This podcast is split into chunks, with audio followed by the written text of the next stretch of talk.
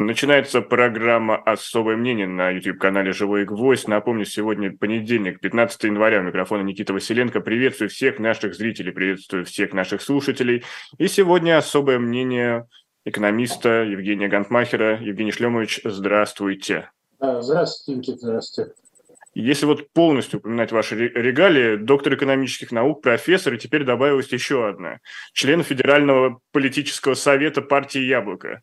Вот да. хотел именно с этого начать, Евгений Шлемович, чтобы понять э, степень вашей политической ангажированности во всех последующих наших разговорах. Как вы там оказались? Ну, я после известных событий 24 февраля прошлого, уже позапрошлого года, ну, я как-то решил определить свою позицию по отношению к тому, что происходит. Я вообще до этого, Никит, на протяжении всей своей уже длинной жизни никогда ни в какой партии не состоял, даже в КПСС. Ну, у меня всегда была позиция эксперта, я им остаюсь, собственно говоря. Поэтому мне, ну, я поддерживал контакты, и поддерживаю, кстати, контакты с людьми разными, разных э, взглядов, и левые, и правые, государственники так называемые там и так далее. Ну, кроме самых таких, знаете, крайних случаев, когда уже людям руку нельзя пожимать. Но после 24 февраля мне показалось, что я, оставаясь в России, это принципиальное для меня решение. Я должен обозначить свое отношение к тому, что происходит. И в этом смысле партия «Яблоко» я ее всегда поддерживал очень много лет. Я был доверенным лицом Григория Алексеевича Явлинского на выборах президентских доверенным лицом партии «Яблоко» на парламентских выборах. Мне близка эта партия, потому что есть два пункта. Антивоенный пункт, сейчас очень важный, и европейский выбор. Я этим э, европейским выбором я, в общем, занимался много лет и по-прежнему стою на том, что он единственно правильный для нашей страны. Конечно, нашими особенностями, понятно, что никакой кальки там быть не может. Поэтому я принял такое, ну, для себя, наверное, политическое решение вступить э, в эту партию. И я рад, что коллеги меня приняли в эту партию, весьма уважаемую. Ну, я там какую-то работу провожу, ну, прежде всего, экспертную, конечно, аналитическую работу. Я текущими делами не занимаюсь. Ну, а вот орган, куда меня избрали на съезде, который был в начале декабря, это, стратеги... это орган, который решает стратегические вопросы, вы знаете. Он не занимается текущей деятельностью партии, он принимает принципиальные решения. И мне это тоже интересно, я надеюсь, какой-то свой вклад в это внести. Значит ли это, что вы не сомневаетесь, что Россия все-таки сделает свой европейский выбор? Я в этом не сомневаюсь. Вы знаете, ну, мы, конечно, никто не может сказать, о сроках, э, Никит. Это, вы знаете, это исторические, видимо, какие-то отрезки.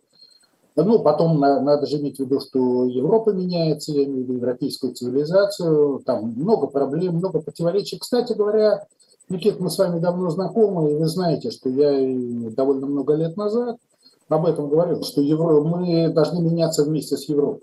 Это Европа для нас никакой не такой, знаете, образец в каждой мелочи, Э, там очень много того, что европейцам придется для себя решить, у них вопросов, ну, например, с миграцией, вопрос, который они так и не ответили.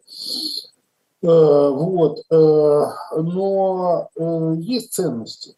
Вот это очень важно. Да? Я не побоюсь сказать, традиционные ценности европейские, давайте так скажем, они зафиксированы очень хорошо в хартии Маастрихтской об образовании Евросоюза. Каждый, кто желает, может зайти в интернет, нажать, и там есть статья, которая определяет ценности, на которых строится Евросоюз. Они мне близки. Там они строятся на уважении к человеку, на достоинстве человека, на том, что его интересы это прежде всего государство, конечно, должно быть сильное государство, но это государство работает на человека, и ценности гуманизма. В общем, там очень красивая, очень хорошая формулировка. Вот она остается и, видимо, будет оставаться таким якорем, на котором будет строиться европейская цивилизация. А так, конечно, форма ее реализации, эта цивилизация будет меняться. Да, слушайте, мы помним по истории, что было в 17 веке в Европе, в 18 какое было мрачное средневековье и так далее. Это все... Поэтому Россия рано или поздно в этот поток войдет, да мы из него не выходили. Вы знаете, Никита... Но все-таки мы разорвали рыночные отношения по многим ну, направлениям. это экономика, это экономика. Я просто все-таки думаю, ну, я как человек, который занимается социальными вопросами, и я изучаю, в общем, э, людей в России – всегда, и с экономической, и с социальной, и с политической точки зрения тоже немножко. Я же вижу, что особенно там молодые поколения, они же все живут э, в европейской парадигме. Ну, сейчас это так не называется. Ну, слушайте, э, наши стандарты жизни, даже будничной жизни, они абсолютно такие же, как и в любой европейской стране, возьмите, в Германии, во Франции, там, в Великобритании.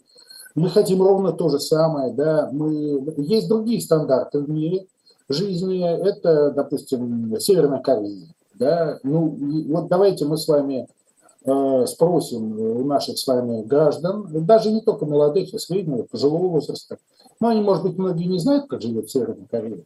Ну вот, показать, да, вот картиночку, сказать, ребят, вы хотите так жить? Я думаю, все ужаснуться. Ну, 90 там, 90 с чем-то там процентов ужаснуться. Мы хотим иметь хороший уровень жизни, хорошее материальное благосостояние, на этом богатую духовную жизнь, да богатую духовную жизнь. Здесь есть, э, конечно, какие-то проблемы. Ну, мы видим, я говорю, Европа тоже ими сейчас мучается. Но понимаете, в чем ценность европейской цивилизации? Они решают свои проблемы. Да, тяжелые дискуссии, да, отступления, да, какие-то ошибки достаточно тяжелые очевидные. Слушайте, например, европейская цивилизация родила фашизм, нацизм. Ну, это, конечно, колоссальная, это колоссальная ошибка, которая обошлась человечеству очень большие жертвы, мы сами знаем. Но тем не менее, европейская цивилизация, она вот через такие вот, ну, я надеюсь, больше таких этапов не будет, как я уже упомянул.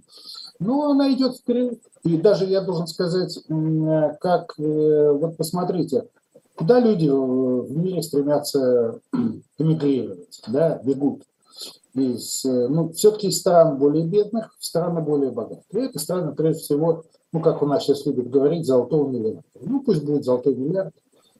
Если кто-то хочет так называть, ну, пожалуйста. Почему-то не бегут в обратную сторону. Вы понимаете? А мы же должны... Ну, вы же сами знаете, Евгений Шлемович, что наши, э, не знаю, как правильно сказать, э, наши политики официально виняют этот золотой миллион. Говорят, что он своей колониальной политикой не дает развиваться странам, не знаю, глобального юга, назовем его так. Нет, ну послушайте, э, значит, э, история колониализма и неоколонизма. Это отдельная большая тема. Действительно, это то, что мучает сейчас европейскую цивилизацию очень серьезно, потому что действительно было очень большое сотни лет период колониализма, э, ну, рабство в Соединенных Штатах, там было чернокожих, например, да, была эксплуатация нещадных колоний. Это факт, это никто же этого не отрицает. Вопрос в том, как это прошлое э, компенсировать э, будущее. Понимаете? Так, чтобы не было, ну, как бы расстаться с этим прошлым, чтобы оно осталось где-то на полке в истории. Слушайте, я вот еще раз говорю, в истории Европы было много чего. Были нашествия, были войны взаимные, э, были убийства массовые там, и так далее и тому подобное. Это было там 500-600 лет назад. Ну, мы сейчас об этом читаем в учебниках истории. Да, колониализм был позже. 19, ну, 18, 12, 20 век. Это довольно свеже. И вот сейчас задача, видимо, европейской цивилизации какими-то очень тонкими мерами, э, ну, как бы это прошлое, наконец, упаковать так, чтобы и те страны, которые пострадали в то время, поняли, что это прошлое прошло. Это все-таки какой-то глобальный мир. Я, вы знаете, это может быть сейчас не модно, это слово глобализация, ну, я считаю, что рано или поздно, когда-нибудь, может быть, это пройдут десятки лет, но э, в мире вот эти вот противоречия между золотым, так называемым миллиардом и там, глобальным севером и глобальным югом, они каким-то образом все-таки решатся. Ну, мне так кажется. Какие-то решения будут найдены. Да, ну мы тут совсем уже с вами какие-то визионерствуем. Наверное, через там 30, 40, 50 лет э, в Европе будет жить очень много людей происхождением вот из тех бедных стран, бывших колоний. Это не остановить никакими законами на самом деле. Здесь европейцы не должны строить иллюзий антимигрантскими. Это будет. Но это будет э, Европа 2.0. Все равно вот те базовые ценности, о которых я говорил, я надеюсь, они останутся. Какая разница, откуда люди, какого они происхождения, из каких они стран. И этот э, колониальный этап, несправедливый, действительно жестокий, он идет куда-то очень, да, ну, я говорю, он будет сложен в копилку какую-то для, уж для историков, для архивистов. Они будут этим заниматься, не более того. Но надо это пережить, надо это пережить. Я на это надеюсь, потому что альтернатива, вы знаете, очень простая. Альтернатива – это хаос, это хаос, это какой-то колоссальный мировой кризис, э, когда э, никакие ценности, кстати говоря, не будут реализовываться, когда все моральные установки, они все рухнут, когда действительно наступит, как вот у нас сейчас модное слово пришло из криминального мира, беспредел, только он будет между странами, а не только внутри там каких-то стран. Это катастрофы, конечно, какие-то случаются, войны, вполне возможно, вот такого, ну, регионального типа, которые могут перейти в какую-то глобальную войну, наверное, не знаю. Это, это вот, вот, собственно, человечество, человечество должно выбрать между вот только этими двумя вариантами. Вот либо договориться, наконец, исторически, как-то войти в такой общий мейнстрим, который мы видим все, либо впасть вот в, эту, в, в, в, этот, в, этот, в этот хаос. Кстати говоря, яблоко, вот вы говорите, я много же общаюсь с тем же Григорием Алексеевичем и там, другими коллегами, там как раз люди об этом думают.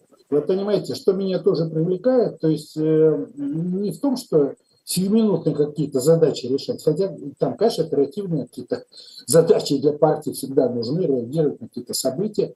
Но э, яблоко отличается тем, что э, настроено на то, чтобы думать в длинном, о судьбах страны, прежде всего, конечно, мы живем в России, мы ее патриоты на самом деле, вот, э, но думать на фоне всего мира.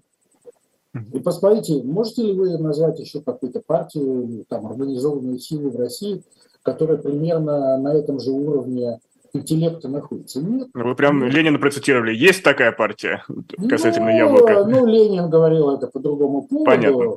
Да, кстати говоря, он это тогда сказал, э, насколько мы знаем по истории, когда обсуждался вопрос э, о власти фактически, да, ну, э, Яблоко объявил себя на съезде партии власти, насколько Правильно, я Правильно, совершенно верно. Только надо же прекрасно понимать, о чем идет речь. Речь идет не о том, что вот завтра яблоко выходит на выборы, хотя на выборы, наверное, будут, яблоко будет выходить, на парламентские, там, ну, местные выборы, это партия, конечно, решит, ну, мне так кажется. Нет, вопрос о будущем. Понимаете, что вот то будущее, которое будет в России через там, 10, 15, 20 лет, это ваше будущее, не вашего поколения, когда вы уже будете, что называется, в большинстве вы будете управлять страной, ваше поколение на самом деле, потому что мое поколение, оно уйдет. Вот, так вот, э, Яблоко хочет э, как-то именно об этом будущем говорить, чтобы э, как-то его уже обсуждать. Так вот, в том будущем, о котором мы говорим, идеи, которые Яблоко будет формировать, они будут, видимо, иметь какое-то большое значение, а это, может быть, приведет и к каким-то кадровым решениям. То есть Яблоко или там Э, партия будет, конечно, трансформироваться, наверное, развиваться и так далее, но, наверное, какое-то место в системе тогдашней власти займет, но не потому, что э, есть какой-то административный ресурс, его, конечно, нет никакого, а потому что есть только интеллектуальный багаж, который партия и принесет в общую копейку развития страны. И вот в этом смысле, да, партия власти, надо иметь в виду, это такое хорошее, может быть, видите, привлекло внимание это, это заявление, это хорошо. Но все же, почему не удалось за последние 30 лет привить те самые европейские ценности, о которых вы говорите? И сейчас популярна другая позиция, что Россия – это страна-цивилизация, Россия может э, как авторкия существовать изолированно от всей экономики, и мы с опорой на собственные силы можем построить свое государство Чучхе. Ну, Никит, э, то, что вот вы сказали, вот эта позиция, это позиция какого-то очень небольшого, исчезающего малого э, слоя нашей политической элиты. Она транслируется с больших она экранов. транслируется с больших экранов, э, да, пропаганда это очень любит делать. Но я вам должен еще сказать, я об этом что уже вам сказал. На самом деле, господи, я вот употребляю сейчас эти всякие слова, которые мне там глубинный народ, там, да, вот такие вещи. Ну, вот золотой миллиард. Мне не очень нравится этот термин, но ну, пусть будет. Так вот, э, глубинный народ, в хорошем смысле этого слова, да, подавляющее большинство наших людей, э, безусловно, безусловно, уже давно живут по европейским лекалам. Не политическим пока, но с точки зрения социалки, экономики. Кстати, почему российская экономика до сих пор держится, несмотря на вообще очень тяжелые санкции? Обратите внимание. Потому что э, были взяты в 90-е годы европейские принципы построения, рыночные. Да, там было тоже совершено много ошибок, много просчетов, но тем не менее то, что было сделано, оно, смотрите, позволяет нам с вами сейчас ходить в магазины, там все-таки что-то есть.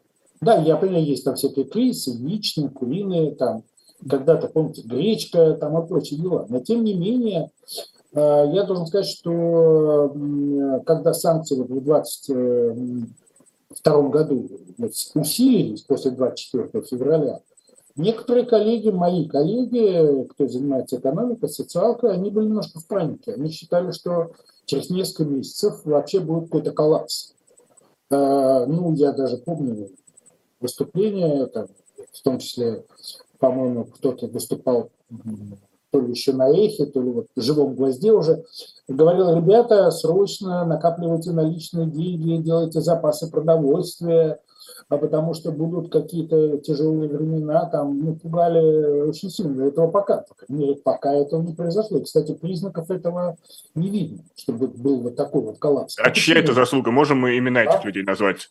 Кто Нет, ну, я не хочу. Не, не, я, я не хочу. Почему? Это очень легко найти, кто хочет в интернете эту историю. Ну, все ошибаются. Я тоже ошибаюсь во многом. Это же мы все прекрасно понимаем. Я просто э, к тому... Не, не, я к тому, кто, кто, э, кто творитель этого чуда, что российская экономика не просто а на плаву, а даже приумножает на каких-то направлениях своей мощи. Это европейский выбор, который был все-таки сделан в начале 90-х. Это европейский выбор. Да, он был непоследовательный. Да, там, я говорю, было много всяких нюансов, которые сейчас бы, наверное, вот, ретроспективно мы смотрим, может быть, стоило бы сделать по-другому. Много всякого. Но с точки зрения экономических институтов, то, что было тогда сделано, это чисто европейский подход.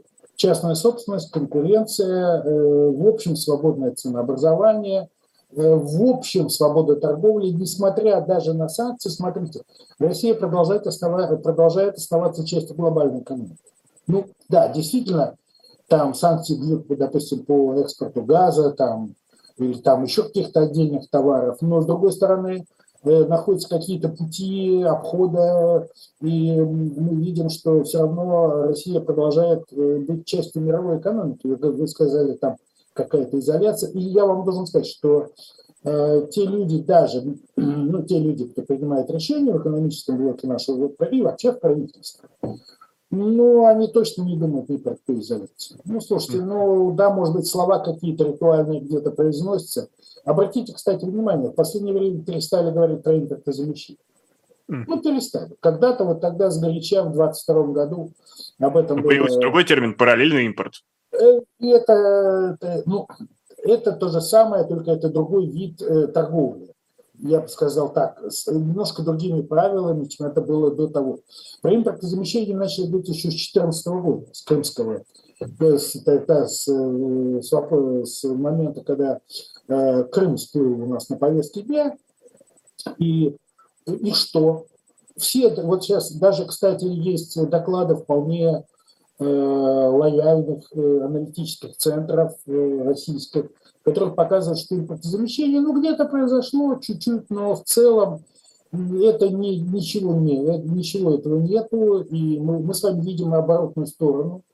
Вот по тем самым автомобилям, например, это классический пример, он для широких масс нашего населения должен быть понятен, да, потому что свои машины, если производим, так это все равно те же китайские собранные машины, только с нашей или просто китайские машины. Китай, видите, хлынул нам на наш автомобильный рынок, кстати, не только автомобили. Автомобили – это то, что на поверхности.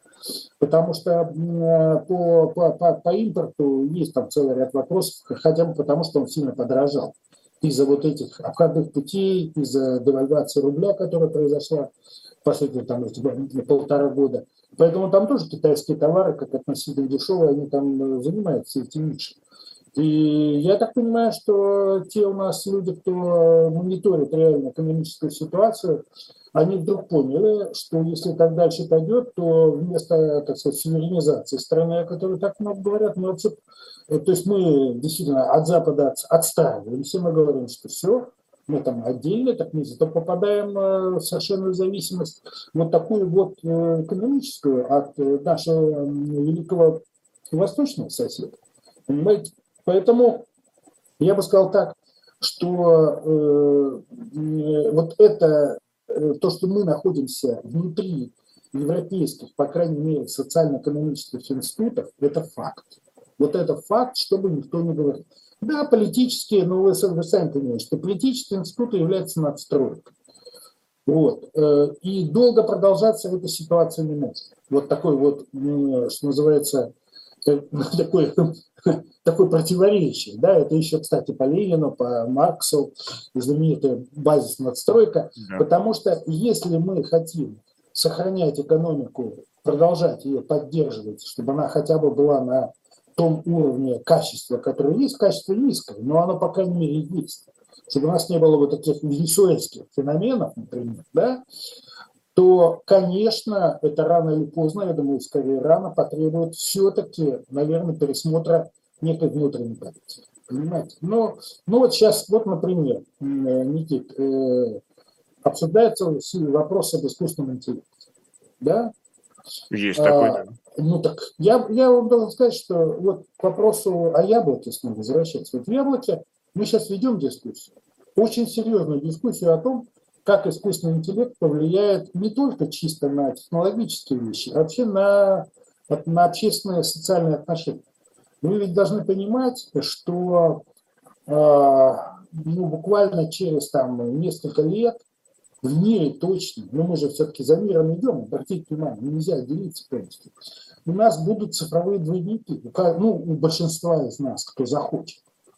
То есть это будут, э, это не то, что, знаете, будет какой-то механический инструмент, да, типа ну, какого-то костыля, который нам помогает. Это будет, мы это будем будет полноценные второе, встречи, переговоры в виртуальном пространстве проводить. Это будет второй я. Понимаете, вот будет, вот будет Никита Василенко, и у вас рядом с вами в информационном пространстве будет второй вы который будет за вас много чего делать. Он вам с вами будет на равных, он вам будет подсказывать. Это уже а Виктор Пелевин, Generation P вы пересказываете. Почти, почти. Но слушайте, многие писатели, возьмите Сорокина того же, они же пророки. Они же пророки. Поэтому тот же Пелевин, почему Так я просто к чему? Что в, в этой ситуации представьте себе тоталитарное общество. Это несовместимо. Тоталитарное общество предполагает, когда вы отрезаны от информации полностью. Вам эту информацию дозированно по капельке, что называется, капает в нос. Да?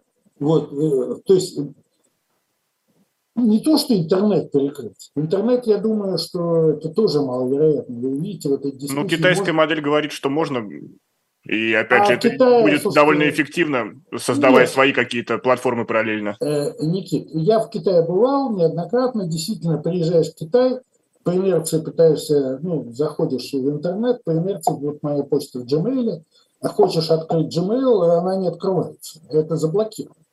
Но э, китайцы, я же там разговаривал, все видел, особенно среди молодых, ну, они приспособились. Слушай, такое распространение VPN, как в Китае, нет, наверное, нигде. Есть китайцы смотрят, кто хочет, э, а, абсолютно подключен к тому глобальному цифровому миру, который сейчас существует.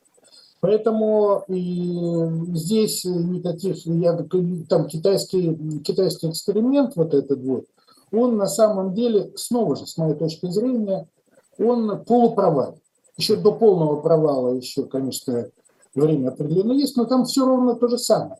Вот мы берем э, вот эти молодые китайские поколения, хорошо образованные, потому что китайский университет очень хороший. Вкладываются колоссальные деньги. На самом деле несопоставимо с тем, что вкладывается в российский университет. И люди, кстати, ездят, ездят по миру, учатся в разных странах. В том числе, кстати, в России.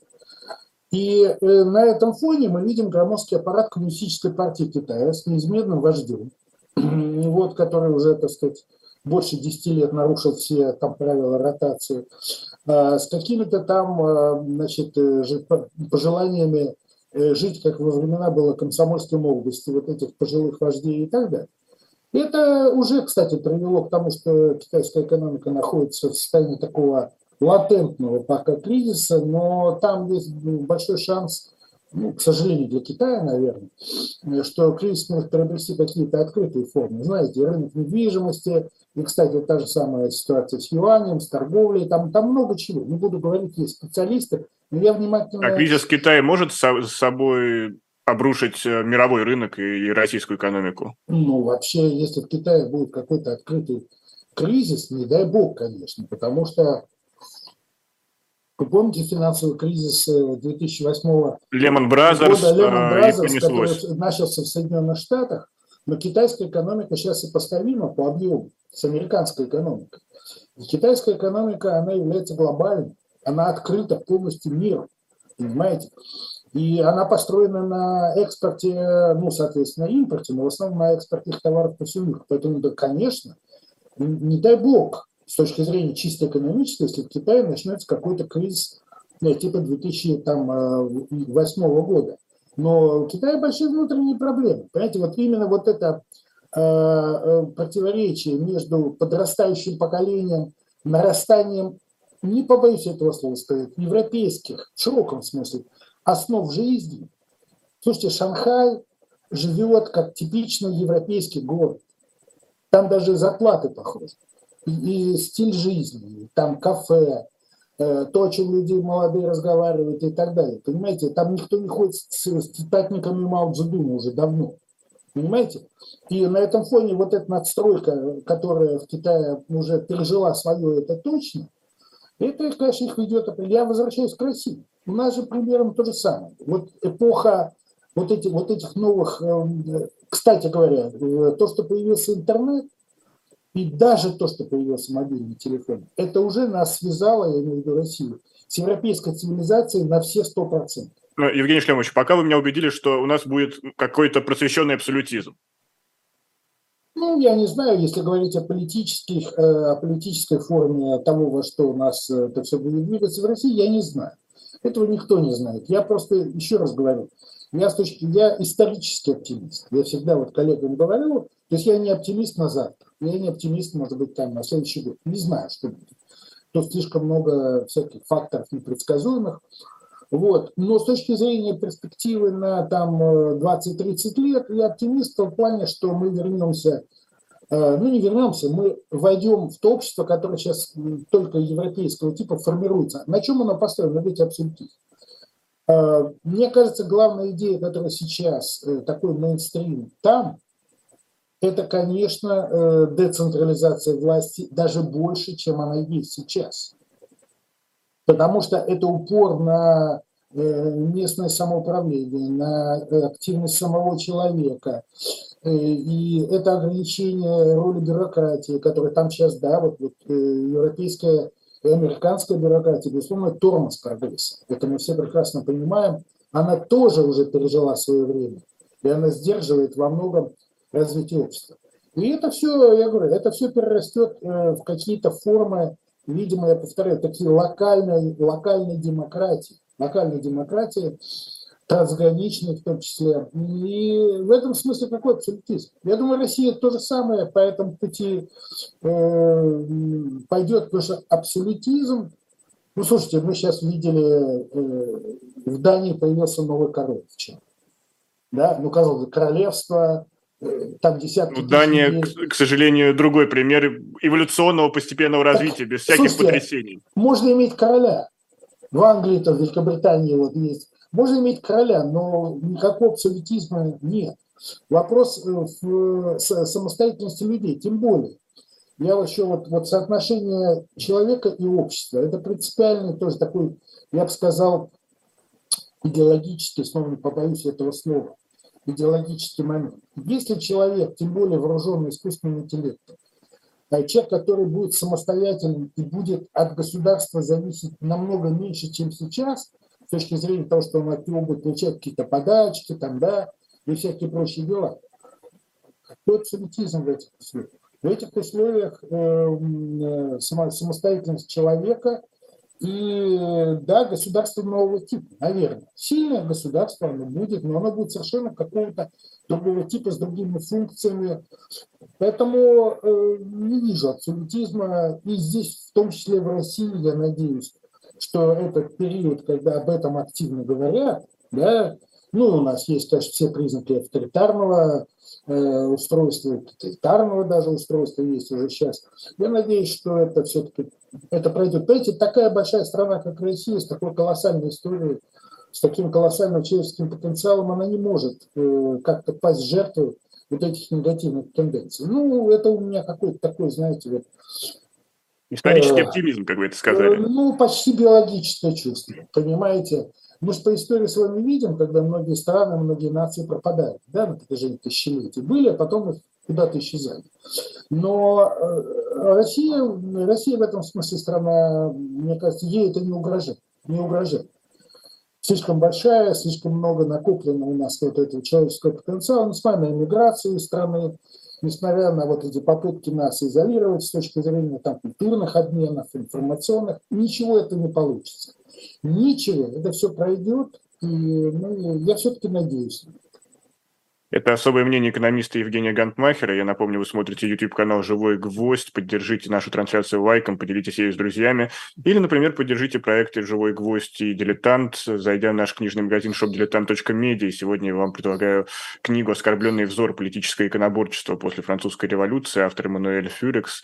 Это новое литературное обозрение и новое литературное обозрение, как издательство говорит, само за себя, поэтому э, любители истории, вы не пожалеете, выбирайте эту книгу сегодня в нашем магазине. Ну а мы двигаемся дальше, много вопросов появляются и в чате в том числе, я периодически за ними наблюдаю.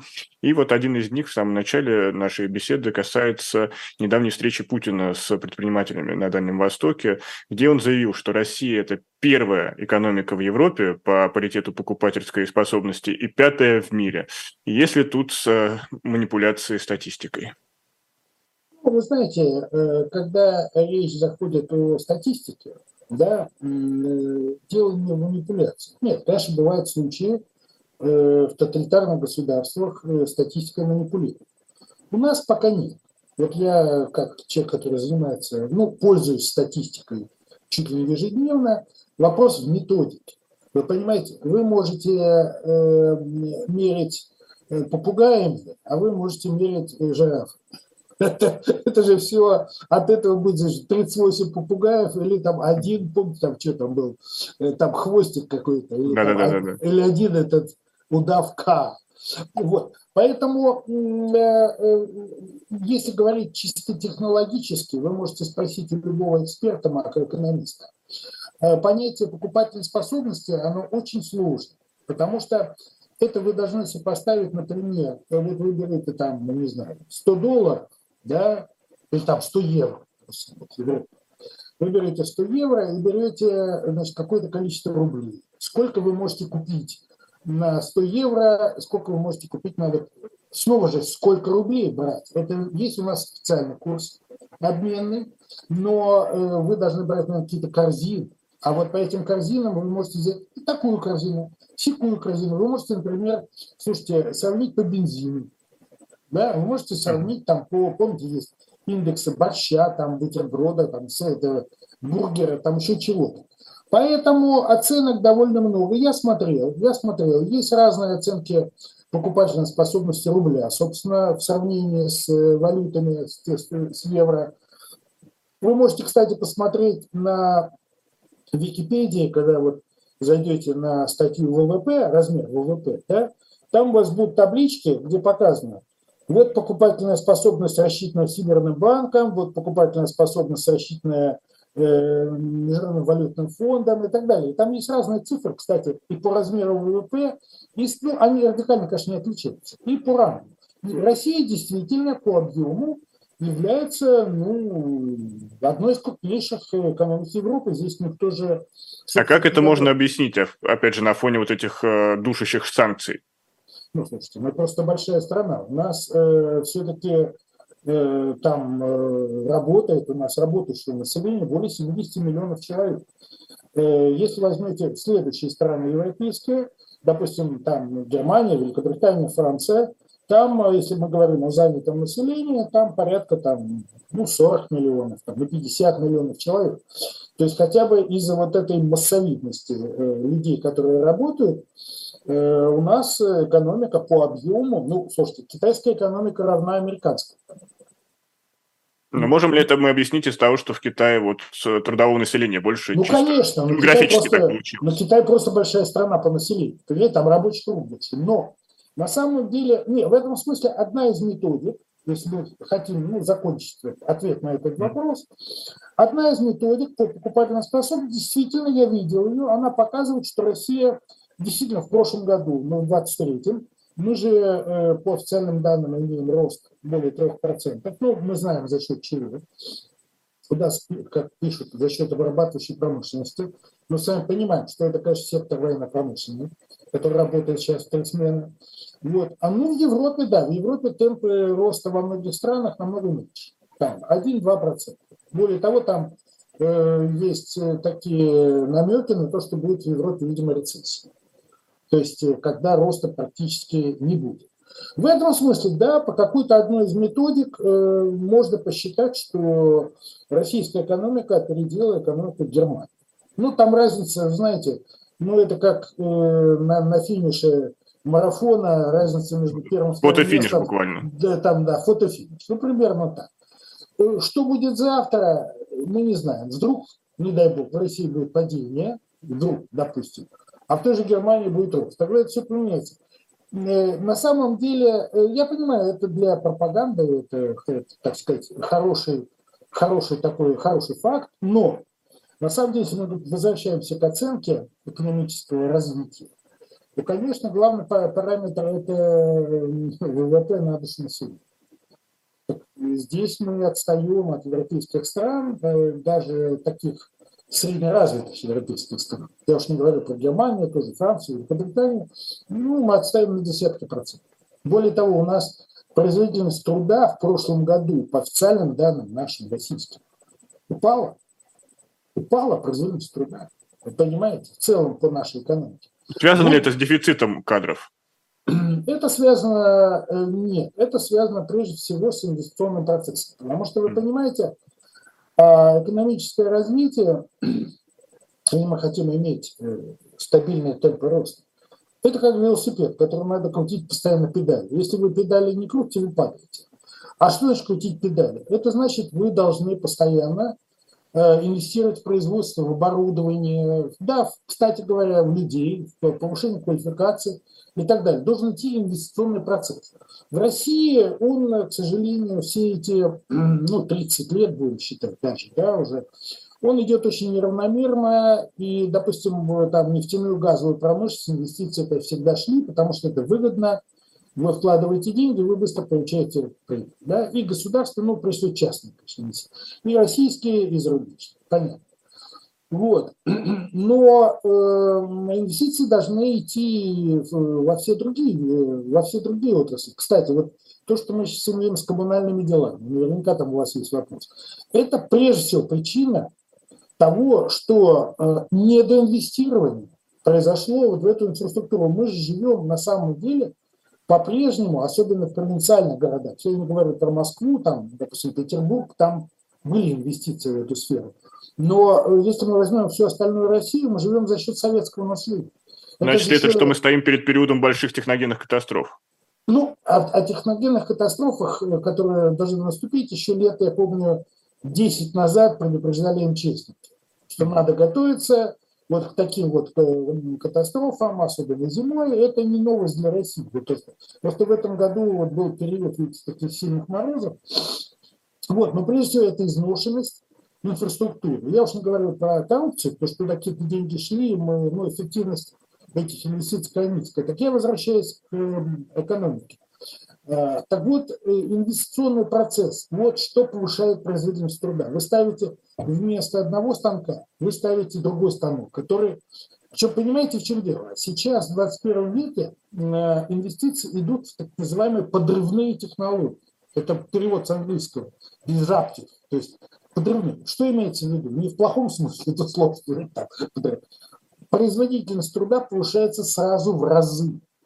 Вы не просто там станок, мы, знаете, чуть-чуть модернизируете, он у вас на 20% лучше начинает работать с точки зрения производительности. Вы ставите новое оборудование, и оно резко повышает вообще все, на выдачу продуктов, ту же самую производительность труда.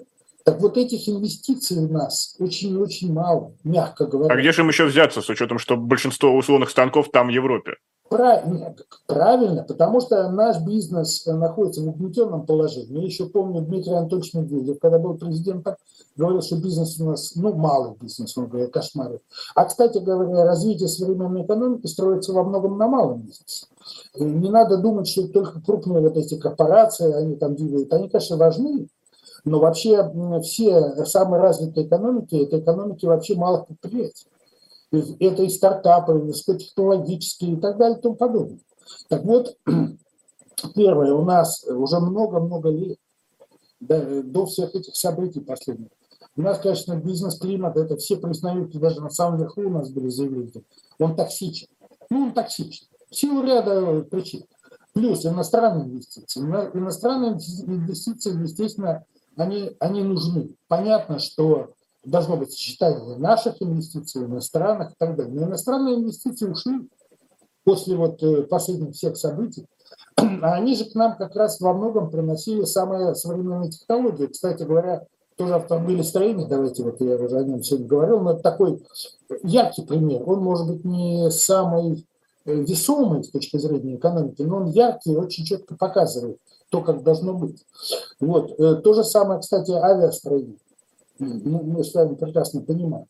Вот. И поэтому, когда, э, когда нет инвестиций или когда их не хватает, то, конечно, производительность труда падает. Или она, по крайней мере, не растет. Вот основной параметр, который, по которому надо оценивать состояние экономики. А абсолютные размеры, ну, знаете, такие флуктуации, они происходят. Кстати, в истории России на, на протяжении последних 30 лет, помните, сколько было флуктуаций? 90-е годы, даже, э, помните, был 2008-2009 год, тоже было падение, правда, очень, слава богу, короткое. Кстати говоря, э, с 2014 года у нас темпы роста в среднем ВВП 1%. Ну, по официальным данным, статистике. 1%. Ну так э, вот вам и все. А разговор о том, что мы там пятая экономика мира, еще там какая-то экономика. Люди, кстати говоря, вот глубинный народ, на сегодня с вами разговор... Термин паразит, назовем его так. Использованием этих неологизмов, да? Так глубинный народ, что он, ему какая разница? У нас пятая экономика, крупнейшая и так далее, он же смотрит, что он сам, этот человек, его семья потребляет, что у нас с доходами. У нас сейчас доходы населения по официальным данным не достигли еще уровня 2013 года. Может, после 2013 года было падение, там были разные, там были какие-то годы были небольшие. Они достигли уровня 2013 года после падения в 2022 году?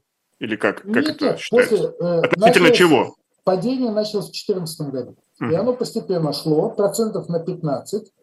Потом, да, потом был ковид, который тоже, кстати, привел к э, проблемам с доходами экономики. Потом вот период санкций уже после 24 февраля и так далее. Да, сейчас там доходы выросли в 2023 году населения за счет... Ну, связано ли это, например, с мобилизованными или людьми, людьми ну, которые участвуют связано... в СВО и получают тут эти большие деньги по меркам регионов? Ну, Никит, наше, наше правительство пошло по пути, если кто знает экономическую теорию, такого классического кейнсианства. То есть влили через зарплаты ВПК, через денежное довольствие мобилизованных и тех вообще, кто в вооруженных силах находится, влили довольно большое количество денег – кстати говоря, и кое-какие ввели последние годы пособия для самых бедных, и поэтому по официальной статистике у нас бедных стало меньше, ну, тех, у кого доходы ниже прожиточного минимума. Но появилось довольно большое число денег, количество денег. Э, там, ну, я думаю, не один триллион рублей появился у нас. И люди, конечно, пошли тут же в прошлом году, пошли в магазины. Кстати, это одна из было причин инфляции роста цен. Э, которые произошли. Вот. И э, да, официальные доходы выросли. Но я повторяю, даже по официальным данным, эти доходы ниже, чем они были в 2013 году. Ну так вот, давайте об этом говорить, понимаете, а не только о том, что мы там по статистике обогнали, догнали там какую-то страну. У нас э, продолжительность, ожидаемая продолжительность жизни населения, да, в прошлом году немножко выросла, она сейчас рекордная для истории России, это хорошо, но она ниже, например, чем в Китае, который по уровню экономического развития, ну, по крайней мере, не, если мы возьмем снова же производительность труда, там ВВП на душу населения, не выше нас, а ожидаем продолжительной жизни во многих странах намного более бедных, чем Россия, выше, чем в России. Давайте вот об этом, об этом говорить. Потому что показатели все того, ну, если мы хотим оценивать ситуацию в стране, там, социально-экономическую, вот эти реальные показатели, а не то, какое место там, мы занимаем по каким-то методикам, подсчетам в мире по объему нашей экономики. Ну, тогда у меня вопрос, насколько хватит ресурса российской экономики в условиях, что боевые действия будут продолжаться? Вот конкретный пример. Издание «Коммерсант» провело опрос среди многих компаний и опубликовали сегодня цифру, что 80% российских компаний ощущают кадровый голод, как квалифицированных и неквалифицированных сотрудников. А ведь это основные люди, ну, то есть, собственно, людской ресурс – это то, что делает драйв экономики. И как же тогда быть, как Россия тогда выдержит, сдюжит? Никит, э, здесь есть вилка, потому что э, действительно число людей работающих у нас уменьшается даже по объективным причинам, чисто демографическим. Еще до специальной военной операции это у нас входит в трудовую жизнь малочисленное поколение. Ну, это объективная демография. Плюс действительно сейчас сотни тысяч людей отвлечены на туда, в эту специальную военную операцию. Э, предприятия с сплошняком жалуются, это, это у них проблема номер один сейчас э, у предприятий на нехватку рабочей силы. Это должно компенсироваться, то, о чем мы с вами говорили, ускоренное повышение производительности труда тех, кто работает. Этого не происходит. Поэтому есть определенные ножницы. Я думаю, что, ну, я не знаю перспектив э, того, что там происходит на фронте в Украине. Я не военный эксперт, я не знаю, будет ли это продолжаться активная фаза в 2024 году, там, в 2025 году, я не знаю. Ну, вы знаете позицию Яблока, я всячески разделяю, что вообще надо как можно скорее прекращать огонь, садиться за стол переговоров, да, вести, может быть, там годы. Я понимаю, что очень много тяжелых вопросов.